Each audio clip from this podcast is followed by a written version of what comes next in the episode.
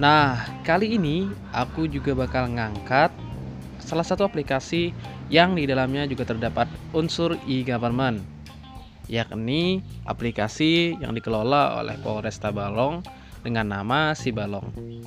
Nah, jadi Sibalong ini adalah salah satu aplikasi yang memudahkan masyarakat, khususnya yang berada di lingkungan Kabupaten Tabalong, untuk membuat SIM online, SKCK online, SP2HP online, dan berbagai macam jenis-jenis pelayanan yang biasanya harus didatangi apabila ingin mengurus hal-hal tersebut.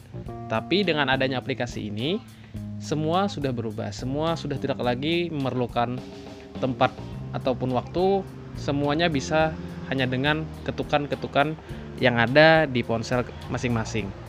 Ini merupakan salah satu langkah baik, terobosan baik dari Polres Tabalong untuk masyarakat Kabupaten Tabalong agar nantinya pelayanan-pelayanan itu bisa lebih efektif dan efisien.